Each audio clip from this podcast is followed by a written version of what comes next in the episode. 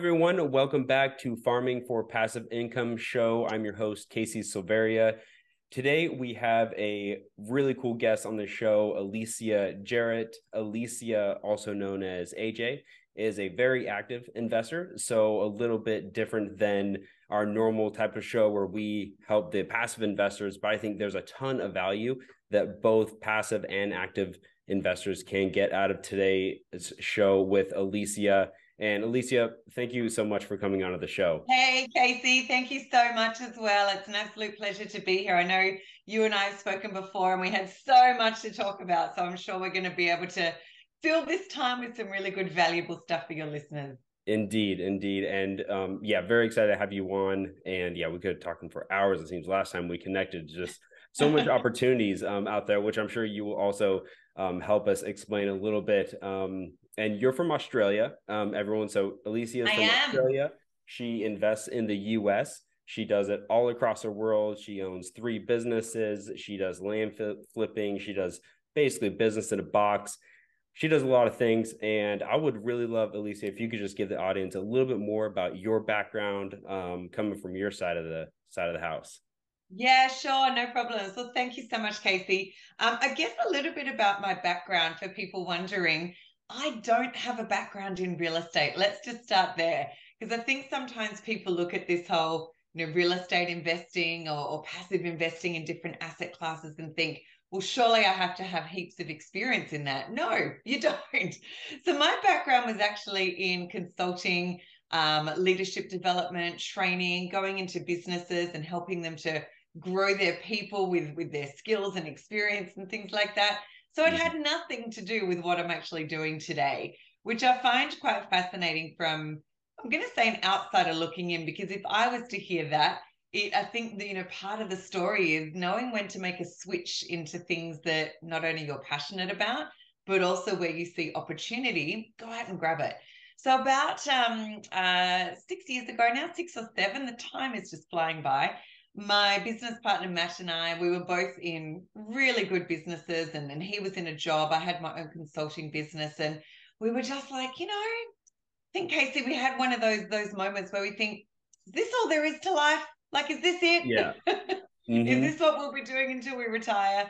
And the answer came back a resounding no, because we weren't we weren't really feeling fulfilled, but it also wasn't allowing us to live the life that we wanted, which is to be able to work from anywhere in the world, you know, as long as we've got a laptop and a phone.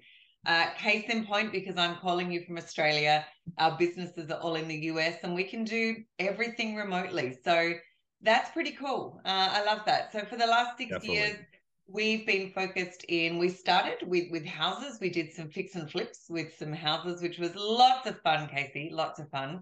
But pretty time consuming and also um, not that uh, that great from a sustainable business model to do from the other side of the world.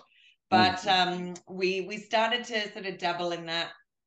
Had some rentals that were giving us some good income. Um, but then problems started to arise, right? We had problems with tenants, problems with the properties, um, problems with our fix and flips. And it was like, okay, that this is telling us something. This is telling us maybe this is not the direction that we think we want to go. So mm-hmm. we change direction. Again, if something's not fulfilling you, stop, pause, reassess, redirect. So yeah. we redirected into vacant land. Um, and that has been amazing. We've got a really good business there that we buy and sell vacant land, we buy and hold, we buy and subdivide, and we seller finance, which is great for passive income. And um, and so our land business now has been going for quite a few years. We've got a team in there that does all of my pretty much all of my buyer calls, seller calls, my admin. They look after everything. I get involved at that more higher level with our, our attorney, our title company, our realtor, um, mm-hmm. um, do stuff at that level. Um, and then secondary to that, you mentioned we have a few businesses which we do. I guess partway through this real estate investing journey, we saw a bit of an opportunity in the market where the whole process of acquisitions with getting properties under contract is a little hit and miss with a lot of uh, groups out there. When I say groups, I'm talking real estate education groups. Because they say, you know, go here and get your data, go here and get your website done. Go here and and print some some mail. Go here and, and do all these things. And it felt very disjointed and it mm-hmm. also wasn't consistent uh, out there at all. So we then created another business called supercharged offers. And supercharged offers is about real estate investors and how they do their acquisitions online and offline marketing. It's a totally done for you uh, service which is pretty awesome. Mm.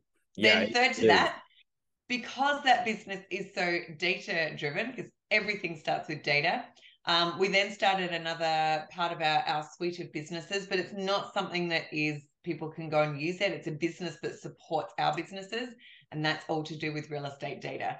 Um, and that's about to produce some apps and different services for us as well. So super exciting, Casey. We've got lots on the go, which uh, which I love. Yeah, super exciting indeed, and I love that you a you're really good at pivoting you saw the opportunities you learned from all of your lessons really quickly and you pivoted in less than five years you know three businesses i'm sure plenty of passive income to do what you please. Um, but you had the hustle to start. But i mean i guess i'd like to just step back just a little bit. And if i were an investor in the united states of, united states of america why america versus australia? Like where what made you go from hop the hop the oceans?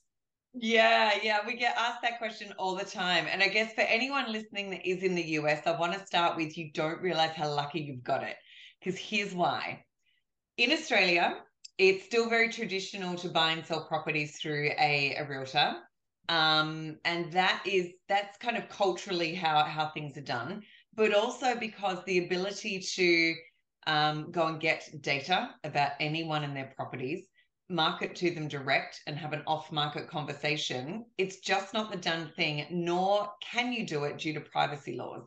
So I can't go and download a list of information from my local county here um, about every property that you own, Casey, all the information about you, the history of the properties, if you've got a mortgage or not.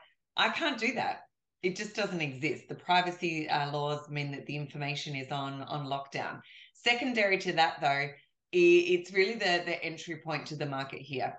So where we live in uh, Melbourne, Australia, which is a, a, beautiful city of four and a half million people, it's it's it's wonderful. This is not Melbourne in the background here, by the way, but um, it's a great city. But the average, and I'm talking average, I'm not talking the the beautiful parts of of the the city but an average house is just on a million dollars. Um, so you know, we're talking kind of San Diego, California prices, yep. if you want to compare. Yeah. So that's the average, and uh, and so if you're thinking of getting into property to want to fix and flip a home or do all of that, the cost of contractors, the cost of goods and services, it's it's like triple what it is in the US. Just it's it's mm-hmm. exorbitant. Mm-hmm. So we bought our first house for about $17,000 in the US. Um, it was a, a triple, um, like a triplex, so an old house that had been converted into three little apartments, so a little multifamily, if you like. Mm-hmm. And um, after our very quick $20,000 rehab on it, uh, we sold it for just under a 100 And it's like, you know, those numbers just don't exist over here, Casey. yeah. I I I feel the sentiment. I went and I was dedicated towards investing in my home state in my hometown, and it was very similar. Um, I would basically have to take all of, take out everything um, to purchase another investment property, whereas you yeah. Go, say Indianapolis and buy something for thirty grand.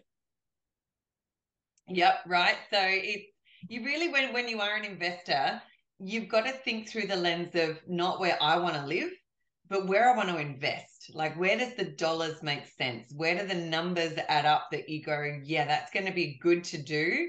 Um, and it's going to have a good outcome for the people, you know, buying the properties and stuff as well. But it's also going to have a good impact on my, my bank balance too, because mm-hmm. everything has to align up in order to go, yep, that's a good thing. And I think even to take it back to our first property that we did, and one of the key lessons in that is I, I looked at the property. And so we used to spend a lot of time in the States, by the way, Casey, but we now do everything remotely. But for that first deal, we, we bought the property sight unseen. Our realtor went and had a look at it. and um, and we did everything re- remotely. Then we flew over once the rehab had started to go and buy some more properties and and look at the one that was currently being fixed up. And I remember seeing it, and my heart sank because I was like, "This is who would want to live here? This is this is terrible." But you have to get your own ego out of the way because it's not about you.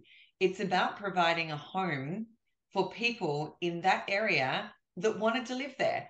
Now it was yeah. a lower income area. There was there was really hardworking Americans that wanted to have a roof over their head that we were to able to to provide that for.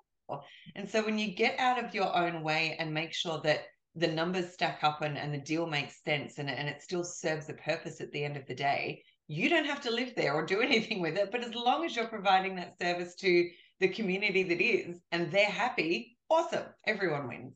Yeah, exactly. I had the same thing happen with a couple of my rentals as well. It was such a good feeling being able to provide a nice place to live for people at an affordable rate and it was just a win-win across the board that was a nice yeah. feeling and actually one of the the triggers i guess you could say of why i started getting into real estate because it was it was fairly fulfilling to do that um, creating those win-win solutions it really is isn't it yeah especially in the last um you know, since since the 2008 crash, I mean, we, we got into this seven years ago where banks were still not not helping people.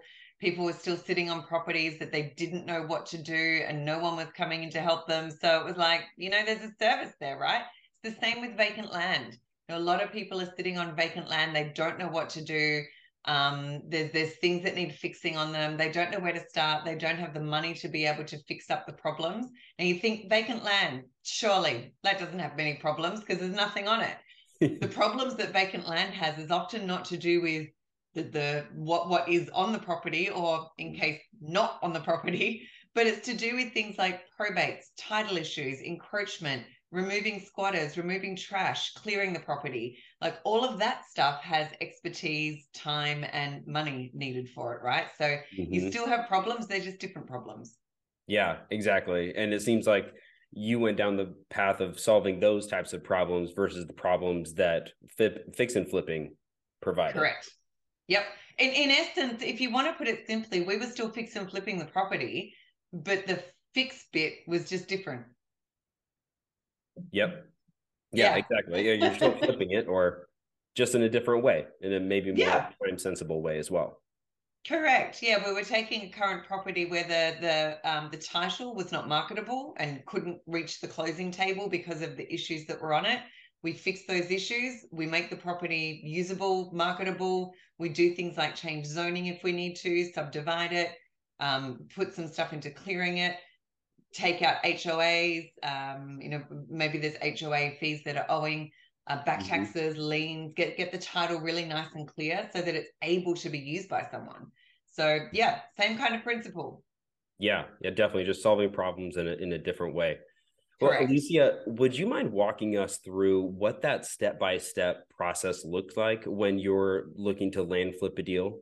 Yeah, yeah, absolutely. So, first stage is to make sure that you're researching your market to find out where do we want to do land deals and is there enough buyer and seller activity going on in those areas that I could get a property under contract, but also if I was to fix those issues with that property, there's a market out there that would potentially buy or use that property. So, for example, you don't want to be going into some areas that there's no activity going on whatsoever because then yep. you might get stuck with a property that you can't sell. So check on the buyer and seller activity. Look for those areas that are in growth paths. So not the major cities, but just outside of them where people are building homes or you know building businesses, things like that. What are those growth path cities?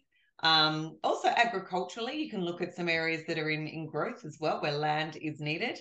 Then it's about getting some data. Get the data on who owns the, the properties in those areas um, what they actually own and then market to them.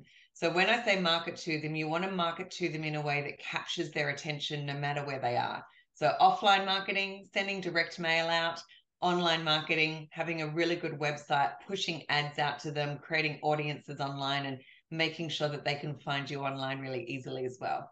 Then when the leads come through, Casey, my team is talking to those leads. We're finding out more information about their properties the potential problems that need fixing, what they're willing to sell their property for if they were to, you know, walk away and let someone else handle all the tough stuff. Um, and then we get that property under contract. We will then look at the exit strategy for that property. So, are we going to buy it outright? Are we going to double close on the property? Are we going to get a, a joint venture uh, cash partner in on the property, depending upon what we might do with it? Will we subdivide it? Um, what are the different things that need fixing on the property that, that we need to put in a plan for? So, for example, some stuff, stuff like a probate. Some probates, uh, I've got one at the moment that's been going on for over a year. wow, um, okay. Because probates, when there's multiple family members involved and maybe not everyone agrees, and you know, probates can be quite intricate. So then once we've got yeah. the property under contract and we've got our exit strategy in mind, we then fix those problems, remarket the property out to an end user, um, and get a buyer for that property. Now, this is where the, the passive income comes in because often we'll get a cash buyer that will just pay us cash for the property, we close, we're done. But more often than not, especially in this current economic climate, Casey, um, you know, we're talking together now, it's now November 2022, about to become mm-hmm. December. We're in a state where people are watching their money a little bit more closely. So people are often wanting to look at things like seller financing or lease purchasing. So they don't want to put all their cash into the property, but they're willing to give a sizable deposit to have some some skin in the game, and then they'll pay back a couple of hundred dollars a month, um, which goes straight into our bank account. And uh, and that couple of hundred dollars a month, when you look at that over, you know, ten to twenty properties, nice cash flow. mm-hmm. Yeah, yeah, it, it definitely can be some nice cash flow. So for those who don't understand seller financing, can you just walk us through maybe the how the equity transfers from one person to the other and what that yeah. looks like in terms of the debt and the equity? Yep, yeah, absolutely. So seller financing, to put it simply, we become the bank. Mm-hmm. The thing that you need to remember about vacant land is a lot of banks, majority of them, will not lend on vacant land anymore. So since the, the last 2008 crash, vacant land, they look at that as a non performing asset. So banks don't want to know about it unless you are building a house on that property and you're going to them with uh, the plans for the home and it's like a house and land package, right? They're, they're lending on all of it. Other than that, vacant land, people don't want to know. So therefore, when we've got buyers that come to us and say, look, I really want in this property, uh, I've got some plans for the property. I want to put a business on it, put a farm on it, pay it off over time. You know, maybe in 10 years' time, I've got some plans to leave my job in the city and go and build my dream home on this property. Whatever it is, we become the bank for them. So they will pay a sizable deposit. Now, here's where you've got to do your numbers because if we purchase the property for say $10,000, but it's worth 25, more often than not, we want the buyer to put down that $10,000 to cover us so that we're not in any loss. And then we finance the, the 15,000 on top of that. And when we say finance it, we get to set the terms. So we might say, look, we're financing that 15,000, but it's going to be at 10% interest. Um, but there's no credit checks. It's a it's a contract between us and them. Um, they end up owning the property, but they can't do anything with it until that property's paid off. Now, I've already had one situation where, unfortunately, um, and quite sadly, the the owner that had seller financed with us, he passed away from COVID about 18 months ago. His family didn't want the property. So they deeded it back to us and we became the owner again. And if you get if you manage and structure the paperwork correctly, when things go wrong, it's quite easy to get that property back. Um, so they're paying it off over, you know, fifteen thousand dollars at ten percent over the space of those however many years. Uh, we we put that into to contract for, um, and we just get that income over that time. Now, this person had had that property for quite a few years. If I think about my numbers going back to that deal, they paid us already about fifteen thousand dollars down, which covered our costs to to buy the property. They were paying us about two hundred and ninety five dollars a month um, and that had already happened over the space of about two years. And then they deeded the property back to us. So all of that income we get to keep. Very, very sad for the family. I honestly really felt for them during this time. But he had five children, and they're like, we don't want vacant land. We've got our own homes. Like, we don't want it. Right. So they deeded it back. We get to keep all of that income. We get the property back again that is free and clear. We put it back out to the market, and this time we found a cash buyer that paid um full price for it, which was another forty thousand dollars. So mm-hmm. you know, very easy to make money on seller financing deals. Yeah, yeah, for sure. And so the, that's the that's one strategy of land flipping, right? And then I'm sure you have three or four other buckets. And you know, previously we talked about um, getting the land ready for development projects. Yep. Um, can you maybe walk us through what that yeah. is all entailed in land development? Maybe if they don't want to sell it, they're not sure what to do, um, but they're interested in maybe you know investing into it later on in new yep. development, perhaps. Yeah, yeah. There's a number of different strategies there. So this is more for when you're looking at properties that are perhaps you know five acres and, and up. Or you can even do it with an acre. Like in a lot of areas, if there's an acre property that you can easily split into four um, 0.25 infill lots, like if it's in the right area and there's houses all around it, that's a really easy strategy to do what's called forced appreciation. So forced appreciation is when we're taking the lot as it is, we're already appreciating the value of that by forcing it into a different way of of of being, if you like. Yeah. but we tend to do it with properties that are about five acres and upwards, and anywhere into the the hundreds of acres as well. We'll take those properties. Now, the buyers, uh, sorry, the sellers, that the owners of those properties, Casey, they tend to be a little bit more sophisticated because they know that their property is worth something, right? Now, you will have the case where the the owner might say, look, I don't want anything to do with this property. Just take it off my hands and go and do this all yourself. And we're like, no problems at all. So we'll buy it. We'll go and do all of that forced appreciation for them, which I'll get to in a moment. Secondary, though, you might have someone who's a little smarter and they know what their property is valued at as of today, but they also know if they were to go and put the work in themselves to put in the applications, get the surveys done, get the plat maps done, get everything drawn up to do the actual subdivision. They just don't have the time, the expertise, or the energy to be able to do that, but they know what it's worth. So they're the type of people that you would joint venture with. It's like, okay, you still own the property. We want to have some skin in the game on the property so that we're not going to go and do all this work and you'll walk away. So we'll draw up a contract where we have the ability to do that you can't sell it to someone else in that time, nor can you leave what we're doing. so yeah. we, we tie it together nicely. We then go and do the forced appreciation after the, the properties are sold. That's when we pay the seller back and we can tend to pay them a little bit more um, at that stage as well. So there's different things to do, but the whole concept of forced appreciation is very easy. And, and I'll just say to anyone listening, they might be listening and go, oh, I don't have the expertise to do that. I don't even know where to start to do that stuff. You know what?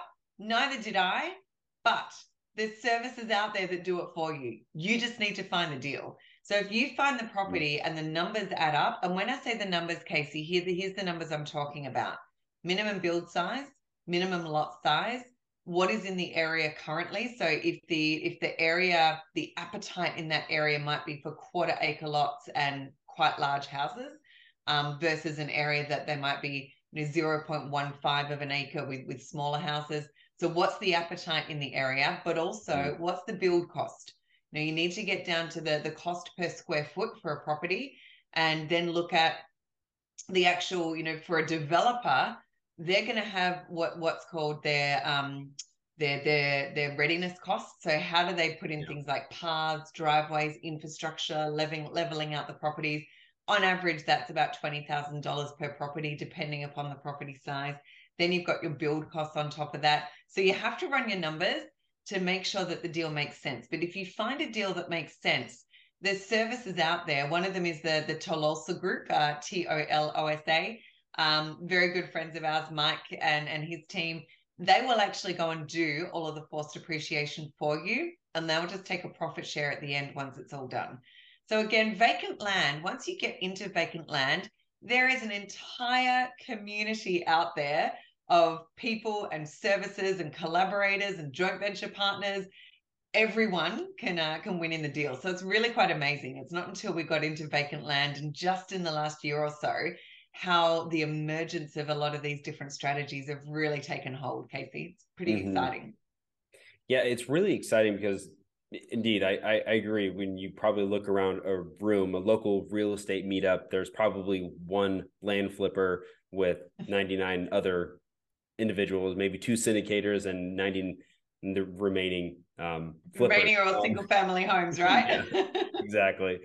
Um, so, but it is gaining popularity. I can I can um, sense that as well. Um, but I love that you know people like you are finding these win-win solutions and creating value um, for everyone involved and i think that's that's really needed obviously it's needed it's it's growing community like you said you're solving problems people aren't sure what to do with this land there's probate yep. issues um, so it's not just earning income off of these it's solving someone else's problem as well. Correct. Yeah 100% and if you put yourselves in the shoes of a, a property owner, let's just say like a, a typical scenario, Casey, is you might have a piece of property that you've inherited from family, very, very common for intergenerational land to be passed down. But what we often find is you don't want it, there's no need for it, you've got no interest in it, you've never been to the property, and it's got all these problems to do with the the the, the title um, there's been, you know, if it's been passed down over four generations and none of the paperwork has been done right, and then all of a sudden a probate attorney turns around to you and says, well, that's going to be like, you know, twelve and a half thousand dollars to fix that and nine months of work, you're going to be like, too hard, you know, let yeah. it go. Yeah. So, so there is a service out there, right? And that's where land investors really come into play because, it, again, realtors. We love realtors. We've got one on our team and he's wonderful. His name's Michael Cassidy. Shout out to Michael. Um, but their job is not to go and fix these issues. They will only want to work with a property that has a clear title, that is marketable, and that they can sell. There's a lot of properties out there that don't meet that criteria. Yep. A lot of squatters. Squatters, trash, a lot of trash that's been put on properties that then has especially if you're not near the property and you never see it, um, where people have used the property for dumping, and um, then all of a sudden the county puts liens on the property um, because you know you've now got what's called a nuisance lien because you haven't cleared that up. There's lots of different situations that happen that people just feel a bit lost in. Yeah, understood. I would probably be just as lost as they are. yeah. So Alicia, thanks for walking us through those different um, land strategies, land flipping strategies. Um, and one thing that was going in the back of my head um, during that whole conversation is how many people and processes that you would have to develop over time to get this engine running smoothly. And I guess, is there any tips and tricks that you could, you know, point out for um, our listeners today to kind of, if they were interested in maybe diving into land flipping you know what are some of those processes and um, tips that you could help build a team to execute some of these strategies? Yeah yeah there, there's lots there. I guess where i would start with is go and get some basic education on land flipping. There's loads of places online that you can now just go and do a short course on what is the concept of vacant land right? And to get those basics underway and some of the language that you need to know when you're dealing with vacant land is a really good place to start then when we first started, Casey, I was the one speaking with sellers, speaking with buyers, dealing with our title companies. I was the one talking to all of the sellers and buyers. And I highly recommend that people do that if they've got the time. Now, I did this part time whilst I was still had another business. So it was a couple of hours a day just on the phone with sellers and buyers and doing deals.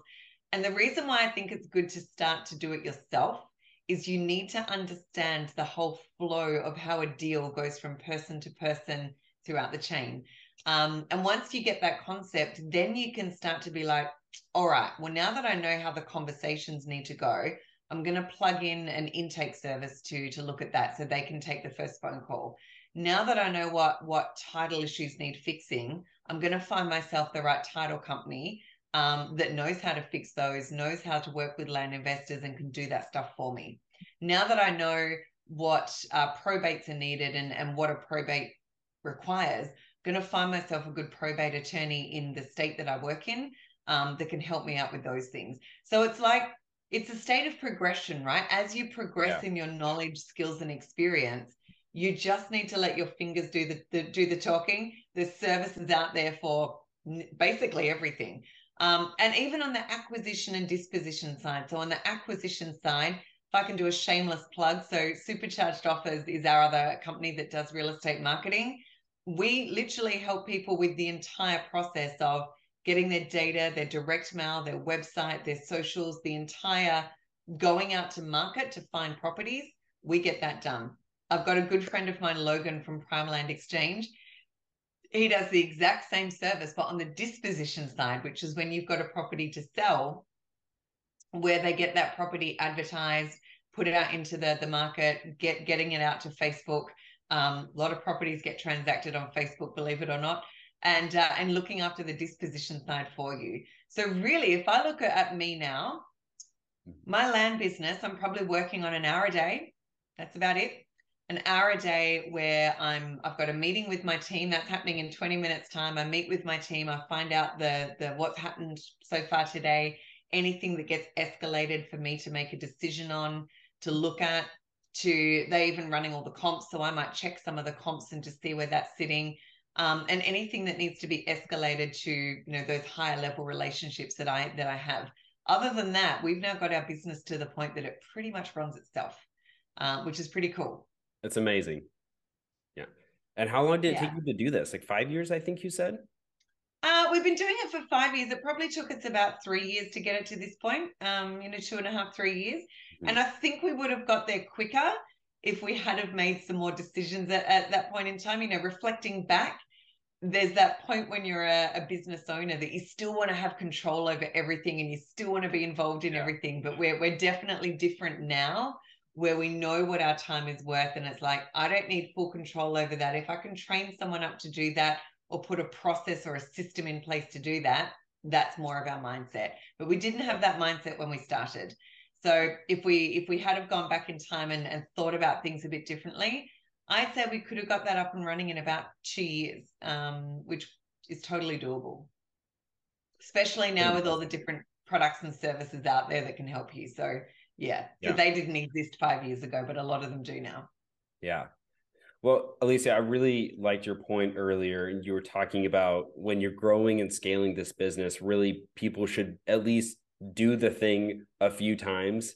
And yep. so they know what's good and what they're looking for in that process. Um, so then they could either train someone um, or hire someone else to do it. Correct. Yeah. Unless you know what good looks like, Casey, you can't just outsource it to someone and expect awesome results doesn't doesn't work that way you got to know what what you're measuring and and what success looks like as well yeah absolutely alicia well we've covered a ton of ground and i think we've provided you have provided a ton of value for us um, i've learned a lot so thank you alicia for coming on and is is there anything else you'd like to um, take away a few takeaways for the audience um, today before we leave them yeah, I guess a, a, couple of takeaways. One is is don't be scared to explore some different asset classes in real estate because I think a lot of people go for what's obvious, which is single family homes or small multifamily. But there's a number of asset classes out there that can produce income for you. Um, so think outside the square. There's things like warehousing, um, self storage, vacant land, um, commercial real estate. You know, finding real estate where billboards can go on, finding real estate where cell towers can go on, and getting rent that way. There's there's literally a, a, quite a few different strategies out there to explore. What I think you then need to do is think about where your time and energy is spent, because for me, Casey, as well, not all income is just passive. You know, I think people have this this dream of everything. Oh, wow, I'll just put that money in there and I'll get passive income. That's pretty rare.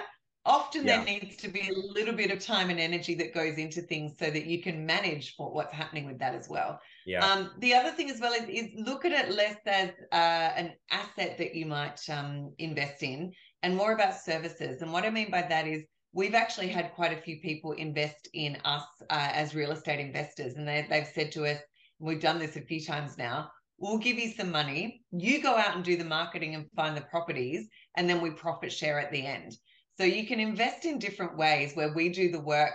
Um, it means we can scale our business a bit faster. Then after each property sells, they get a certain percentage back on their money as well. So there's different ways that you can structure things um, that are really quite creative, and and I love that. I love working with people that are willing to give things a go, which is which is awesome. Yep, couldn't agree more. There's a lot of ways to go about this real estate, which also just really excites me and there's a lot of opportunity. So just keep searching and keep yep. grinding. Yep, absolutely, Casey. Well, Alicia, thank you so much for coming on. Really appreciate it. Absolute pleasure. And to all the listeners, we'll catch you next time.